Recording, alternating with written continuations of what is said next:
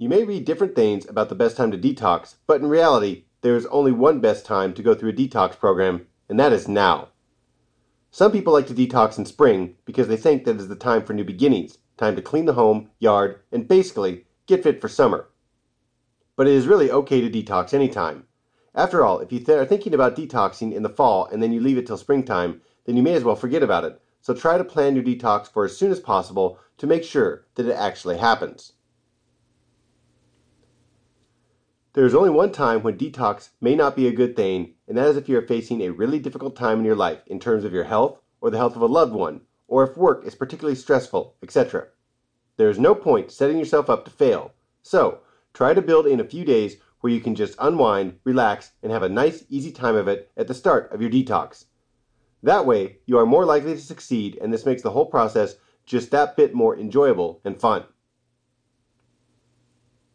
You also need to be aware that if you are living a toxic lifestyle at the moment, whereby you are eating lots of processed food or sweet fatty foods, drinking lots of alcohol or coffee, or even just caffeine based drinks such as cola, then you will have to prepare your body for detox. That means you will have to cut down on caffeine, alcohol, and other toxic foods so that you do not feel withdrawal symptoms after you start your program. So if you are very toxic, start cutting down for a week before you actually initiate the program. How long does detox take? Our detox plan is a 10 day one, which will help give you enough time to really cleanse your body without being too rigorous. You will be living on more than water and a squeeze of lemon juice, so don't worry, you will do just great. Some detox plans are shorter than 10 days, but they can often be very difficult to follow, and so you start off with the best of intentions, but the process is simply too arduous. So what happens? Well, you start off day one just great, Day two is a bit of a struggle, but on day three, well, boy, you have just had enough, so you quit and head down to the nearest burger bar or pizzeria, and you are suddenly blitzing your body with toxins that you had actually been trying to get rid of. This isn't any use, so we are going to take you through a nice, easy detox plan. You will have the chance to pamper yourself, get a little quality time for yourself, and just look after yourself for a little bit. Cleaning out. The process.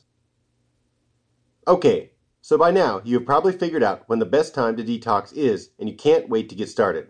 But before we go into the program, we need to look at the process in terms of what happens to your organs when you detox.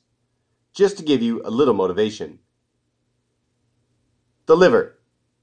The liver will effectively sweep up all the toxins that are in your body. So this means that when you detox, the liver has a chance to get rid of all the toxins. So how does it do this? Well, Giving your liver a bit of a break through your program means that it has the time, capacity, and the energy to alter toxins so that it can make them easy to get rid of in your urine. It also leaks toxins into the bile it produces, which makes it easier for the body to get rid of the toxins through your bowel movements. The lungs. The lungs will also get some breathing space, excuse the pun please, because they will not have as many toxins coming in, and as a result, they can simply breathe out the toxins that are in there. These toxins are the ones that we breathe in through living in polluted cities. The kidneys. The kidneys are the unsung heroes of the body. Those little guys are kept really busy since they take all the waste stuff that is in the blood system, up to 12 pints an hour, filter it, take out all the nasty stuff, the toxins, and then send the fluid back to the body so that the blood is cleaned. They keep going, all the time, never usually complain, but giving them a break from having to filter out quite so much junk will mean that they can work just a little bit more efficiently. The intestines. The intestines have to cope with all the dietary toxins that we eat or drink, so they get the full impact of all the salt, sugar, caffeine, and alcohol. They also often have to deal with the lack of fiber in the diet. This means that they cannot hook toxins onto fiber and then get rid of the toxins. A detox program can increase your fiber intake and thereby give your intestines a chance to clean out some of the toxins lurking in your guts. The skin. The skin is often overlooked in the detox process, yet, as the largest organ in the body, the skin can be used to eliminate toxins through increasing sweat production.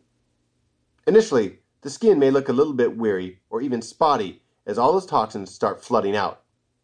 But after a week of detox, your skin will look refreshed, renewed, and much more relaxed than it has for years.